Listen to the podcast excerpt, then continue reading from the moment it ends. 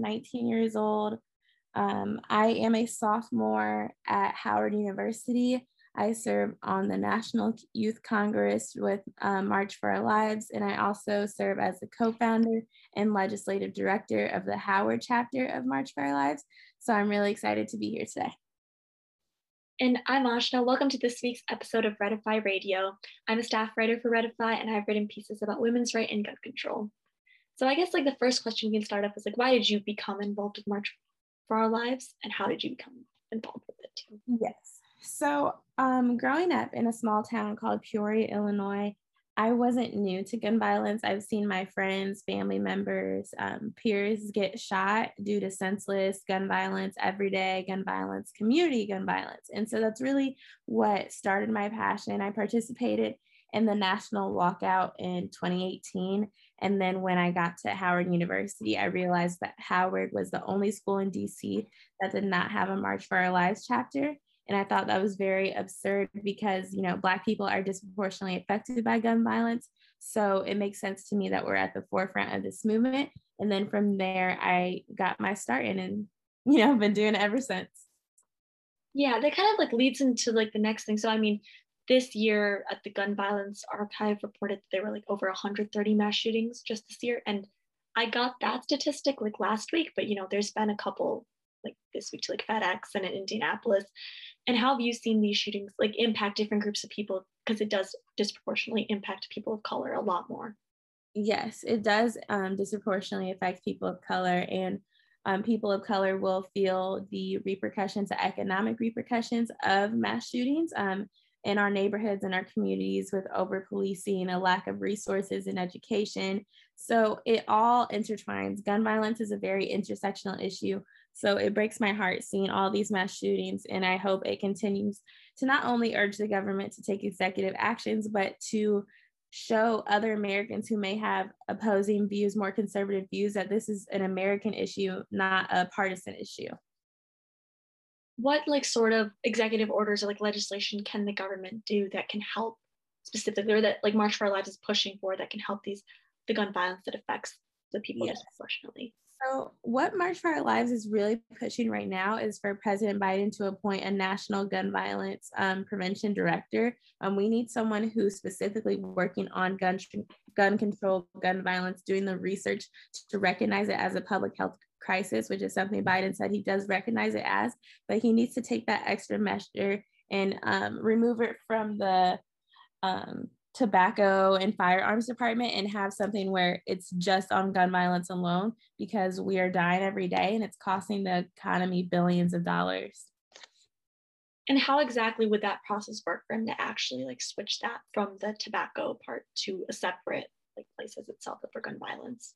He would have to appoint the position just how he appoints other ones and it's well within his ability to create a role um, or some sort of sub department within that um, bigger scheme of things. So it's very feasible for President Biden to do. And that's what March for Lives is really looking for him to do. Has he like spoken or talked about any progress he's going to make on that specific front of like creating the separate department and appointing someone for that? Unfortunately, not. Um, he did promote um, David Chipman um, for the ATFR and he's a great person. I've had the chance to meet him a few times, and he's a partner with March for Our Lives before. But he, President Biden, hasn't said anything specifically if he's going to. But we are still gonna try to, you know, phone bank and lobby for this to get done. So phone banking, lobbying, what are the other ways that, or how how do you guys really push for this legislation? Because it can be very difficult it seems like especially on like a national scale to have the president to like put out an executive order to stop such an issue as wide as this. How exactly does that work to to work for that legislation?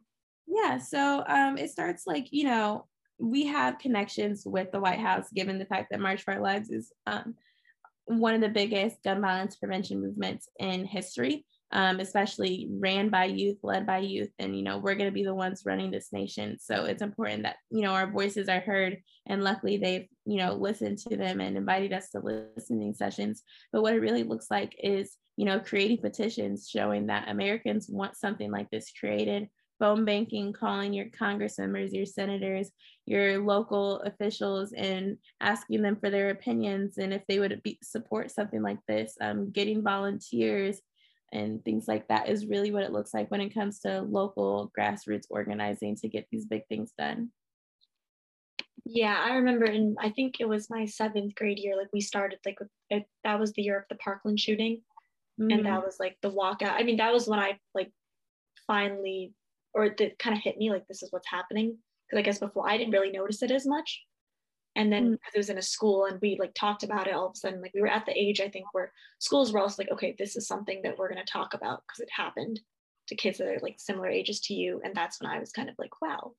Right. Yeah, really like and it also just feels like what are we supposed to do when we're all the like if we're just younger like how can we really help mm-hmm. yeah it makes you you know when you're that young it makes you feel helpless like you know you think you'd be safe like while just sitting in your classroom with other students getting your education but in america that's simply not the case and that's what we need to work towards changing yeah, because I mean, like in the classrooms now, like we have like ALICE drills for school shootings, like that's become so normalized, but the actual legislation still hasn't. Or I guess on the bigger level, like some of the legislators and people in government don't seem to like understand of what's happening. Is that feel very? How does that feel when um, you know, it's disheartening, especially because, you know, with the Capitol riots on January 6th, a lot of those school shooter drills and, you know, hiding underneath your desk, your chair, going in closets, you know, that may have been their first time doing something like that. And that's something that as Americans, as students, we've had to do every few months just to refresh our memory on what to do because it's so common and mass shootings are happening so often that you know, we need to have these drills. And you would think after a traumatic event such as the Capitol riots and domestic terrorism, that it would put it in perspective for some Congress members to realize that this is a bigger issue and that they need to speak out against gun violence and against um, what I'm not going to get into the politics of Trump, but essentially what was going on there too.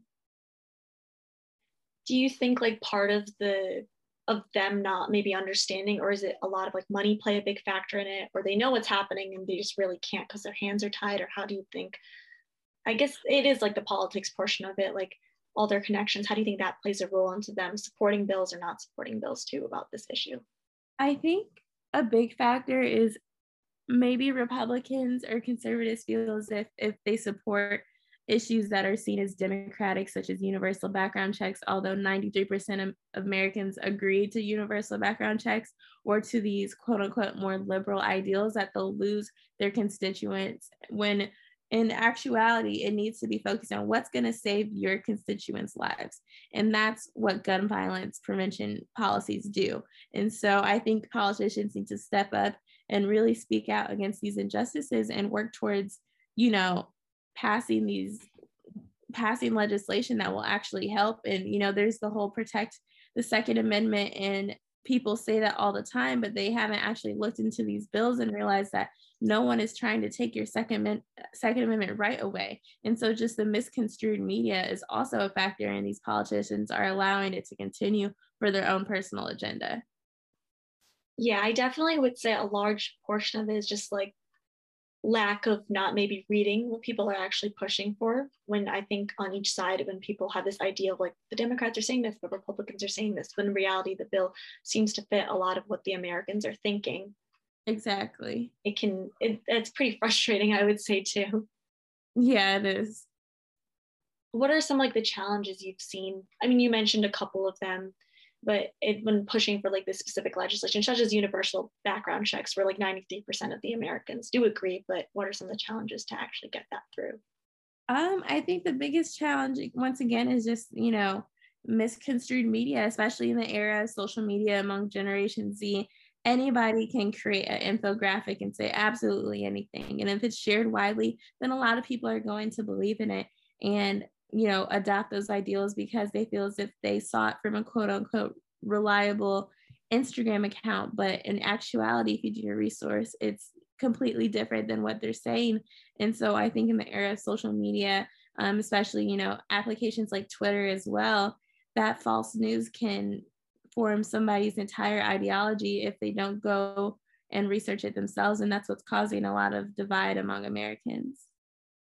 Yeah, I would definitely say social, it, like things can get shared super, super fast and it may not be like the true facts. And that mm-hmm. makes it very difficult, I think, for people to maybe comprehend of everything that goes on. How should people, or even younger people in general, get started into that research? Because it seems like there's like so much going on, and all we see on the news is the actual mass shootings. But how do we start getting into the legislation more and reading about what it's actually? Um, you know, starting off young, obviously you're not going to want to actually go on the house.gov and read the legislation because obviously some of the wording is going to be a little um, complicated or just you know fancy words whatever. But um it definitely just starts off by simply researching data like how many um, mass shootings happen a year what qualifies as a mass shooting because a lot of things do qualify as a mass shooting. It's not necessarily someone with just an assault um, with an assault rifle going into a store it can look like if there's a shooting and more than x amount of people get shot then that is also considered a mass shooting. And like what there's different kinds of mass shootings and that goes into community gun violence and then from there you know just looking at how that ties into education how it ties into the economy and things like that into health. It's it's everywhere. And so just by doing the research yourself like comparing data reliable sources obviously not going to any bias um, pages for the right or the left, just trying to find those neutral things where it's simply facts and no opinion. So you're able to form those opinions yourself. Yeah, there's a lot of, I think, terms like this is a really common one I've heard a lot, but I haven't, I've seen or I've done a little bit of research about it, but like the gun show loophole that's used a lot about what people are trying to solve in the legislation. Could you explain a little bit more about that? You said the gun show loophole? Yeah. So essentially, the gun show loophole is you know, if you buy a firearm from a gun show, you don't necessarily have to wait for your registration to get it approved, like for your background check and those things to be completed. So you can go to the gun show and buy a weapon of your choice and get it with you that same exact day. And obviously, with that loophole, that's allowing people to take those guns and then immediately use them, and they could be using them for harm and you know it ties into what type of guns are being able to be bought at these um, gun shows you know military like weapons that americans that your average american isn't going to need access to um, they're able to go into their into their communities and harm people with these items so that's why the gun show loophole is really important and needs to be closed but yeah you know terminology like that um, just lurk, you know, looking up things like that to make sure that you understand what people are advocating for is key.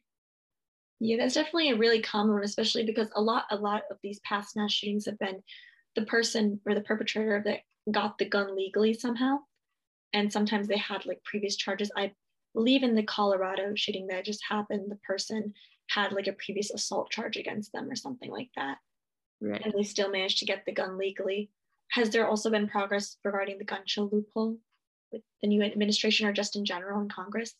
Yeah, um, it was a part of Biden's executive actions. Um, but obviously, it's more than Biden saying that these things are important we need to advocate for them. It goes into the House and the Senate actually passing these things. And, you know, some, most things have passed the House already, but new legislation is being drafted to make sure that those things get passed. And within that, um, legislation, making sure there's no amendments that would harm communities of color is also really important because sometimes a lot of these um, common sense gun reform policies include more policing. And that's where a lot of advocacy groups come to issue with that because more policing isn't the issue. It's investing in these communities. So trying to learn what investment looks like is what um, Congress and should be really focused on right now. So like those amend- amendments you were saying that do legislation that actually ends up harming like people of like color in general. What are some other like examples? Like over policing is one. Have there been others in other legislation? Um, the biggest one is over policing or investing over policing, giving more money to the police. They think that will also end gun violence, which is just also not the answer. Um, and so just putting the money in the wrong places when it really needs to be to grassroots organizations, community based organizations who are in touch with the community who are able to talk these people out of getting out of gangs and things like that is really what needs where the money needs to be going. So there also needs to be like a community change too. There can't only be laws changes. There has to be like a different sort of thing inside like infrastructure and things like that in communities.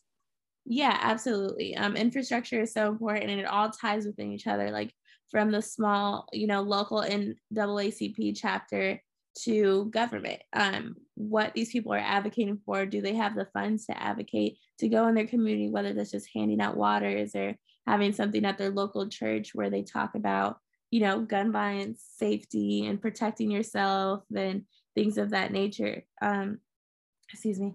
It all ties in and it's very intersectional. So it's really important that we start at the community base before we start giving funding to big corporations that really won't affect everyday lives. Do you think these big corporations have a very large role in the impact that gun violence has on people and also like the legislation that gets passed in general? Absolutely. Um, you know, the police, as an example, is they commit gun violence. Um, I feel like sometimes people like to not realize that police violence is gun violence because obviously they are using guns. And it goes so much more than that. Gun violence is so much more than just mass shootings. It's suicides, it's domestic abuse, it's your children, it's not locking your guns up safely and now your children are getting access to them. It's the gun shows. It's the gun trafficking in these neighborhoods and being able to buy them online and you know manually create guns as well and then it only takes like 30 minutes to assemble then they're able to go into these communities and use them. Um, so yeah, it does. It goes way beyond police, and big cor- corporations do have an influence and impact on that because they're allowing these things or providing the materials for these things to continue. Yeah, definitely gun violence. It can seem like well, mass shootings are mostly the only thing the news really focuses on because that ends up with the most people that lost their lives. But I think a lot of people fail to realize that it's something that happens every day in all communities almost and it does like disproportionately affect other communities more than more than others. So it's a very it's a large topic. You also mentioned like intersectional a lot. Can you go into a little bit more about like that overall idea and theme? Yeah so intersectionality you know essentially means like obviously me as a black woman, I'm Black and I'm also a woman. And for same for people of color, they face a certain level of different oppression. And when it comes to the gun violence movement prevention specifically, um, Black women are disproportionately affected, Black people in general, and people of color. And so when you're going into that, it look you have to look at racism among your communities, um, redlining districts, not access to food, water, resources, education, domestic abuse, um, absent fathers because of mass incarceration, all of those things play a factor. And so until we decide to reform the entire system and work at every single issue, gun violence is still going to be able to, you know, it's still going to be a thing. And it's the community everyday gun violence that's really killing people. Mass shootings, although they have been happening, happening more often, they only equate for 5% of all gun violence. Only 5%. People are dying every single minute due to everyday gun violence. And so, you know, with the media addressing this mass shootings and things like that, that's great. That also needs to be addressed. But we need to look within our own communities and realize how can we help these people who are in these toxic environments and gang related behaviors and how can we get them out of it? The policing, um, like the funds and things like that, has been a large debate too, especially with like police brutality and things like that. And the police violence that they use sometimes can is gun violence. Have there or has there been any specific legislation for that that you've worked towards to work with the police department and gun violence together? Um, I wouldn't necessarily work with the police department. Um, I think divesting the money from the police department is something more that March for Our Lives and myself as an activist is focused on not necessarily giving them more funding, but giving more funding to roles such as, you know, mental health specialists and things of that nature to help people in a state of crisis um, is way more important than giving more money to the police because they do have a lot. And it's not their lack of resources that is stopping them or is that preventing them from killing people. It's the system and they feel as if they have the right to kill people, which is just not true. And that's not the point of police. They're there to protect and serve. Nowhere does it say they have the right to kill. No one has the right to kill. So, uh, yeah, in short, uh, definitely, you know, taking money from the police and putting it to grassroots organizations is something we're passionate about how can we or just in general how can the government hold these the gun industry accountable for what has been happening or even like the police department accountable for what's been happening because their violence is still the violence that happens? Um i think it america needs to realize it's more than just reform. It's like redoing the entire system and building something new that has never been seen before and we want it to be successful. We can't keep the same policies the same infrastructure and structure in place and expect a different outcome. Until we have liberation and radical change then we're going to unfortunately still deal with these issues. And so that's what i would encourage um, congress and just america in general to see that we have to uproot everything every single aspect of americans lives in order to work towards a more equitable system and this is probably very difficult like to tell the time of it. Do you think that would probably take like generations for that change in a lot of the aspects to actually occur? Oh yeah. I don't think it'll happen in our lifetime unfortunately. Um, i think we've made a lot of change you know movement leaders before myself obviously have made a lot of change. I'm only 19 so i can't really say i've changed the entire world but i'm doing what i can and you know there's more activists to come before me um, after me to continue pushing. But nonetheless, it takes us, especially our generation, getting older, being able to run for office and run the country. And I think maybe then we'll start to see some more change. But even then, there's still a lot of work to do among our generation, too. So constantly going. Have you looked into um, the gun legislation in other countries and the gun violence compared to America also? And if there are any like big changes? I know there's definitely a lot of differences, but if you um, I haven't specifically um, or directly looked at the gun violence compared to other countries, unfortunately. So I don't necessarily want to speak on it and not give accurate information because I'm a big advocate on what I say being true. But um, it's definitely something I need to look into, and I wouldn't be surprised if America was the number one place for gun violence or in that those top rankings yeah definitely. That's like i was looking at the policy or the on the march for our lives like the demands that you guys were that's like listed about like funding which i think you mentioned about making the like the separate gun violence. I'm not sure the correct did you say director or?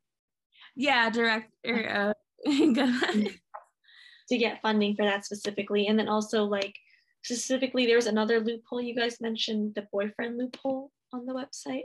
Yes. So you kind of almost touched on the boyfriend loophole earlier when you talked about the colorado shooting. So essentially what the boyfriend loophole is if a woman you know reports that her boyfriend is domestically abusing her which is a high um, chance that gun violence is being used that they're not taking away those guns from those people who've been convicted and you know have a history of aggravated assault. And then these men will end up killing their ex spouses and ex partners later on. And so, with that boyfriend loophole, having them still have access to these guns is an issue because they're killing these women. And, you know, women are disproportionately affected by gun violence, obviously, intersectional issue, which, you know, I've been mentioning this entire podcast. So, that's essentially what the boyfriend loophole is. Okay. Thank you. Yeah, I saw that too. And I was looking, it definitely, I understand more a little bit now what you meant by intersectional, and that definitely is it's like a feminism issue and also a gun violence issue. There's, do you have any other like thoughts or in general just about everything that's been going on over the past year with the multitude of shootings that we've already had and just in general the gun violence every day? Um, I think it's been a wake up call for America. You know, you see that even when we were still at home in quarantine, there were still shootings going on and they weren't being publicized. But you know, suicides rate suicide rates went up drastically while we were in quarantine. We were stuck home, and now America's opening up again. And we thought we were in this new, different world with a new president, and everything's looking on the up and up. But no, there's still mass shootings. There's still all of these assault rifles in America that need to be taken away.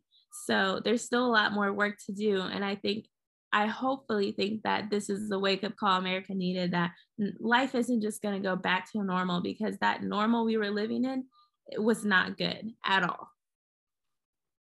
Do you think that some of the American public or even like police departments are becoming desensitized, desensitized to what's happening? I remember uh, for the Atlanta shooting, it was very obviously targeted at Asian Americans, and the police had said like the person was having a bad day. Do you think like the response to all of this happening is just becoming like, yeah, this happens every day and it's okay?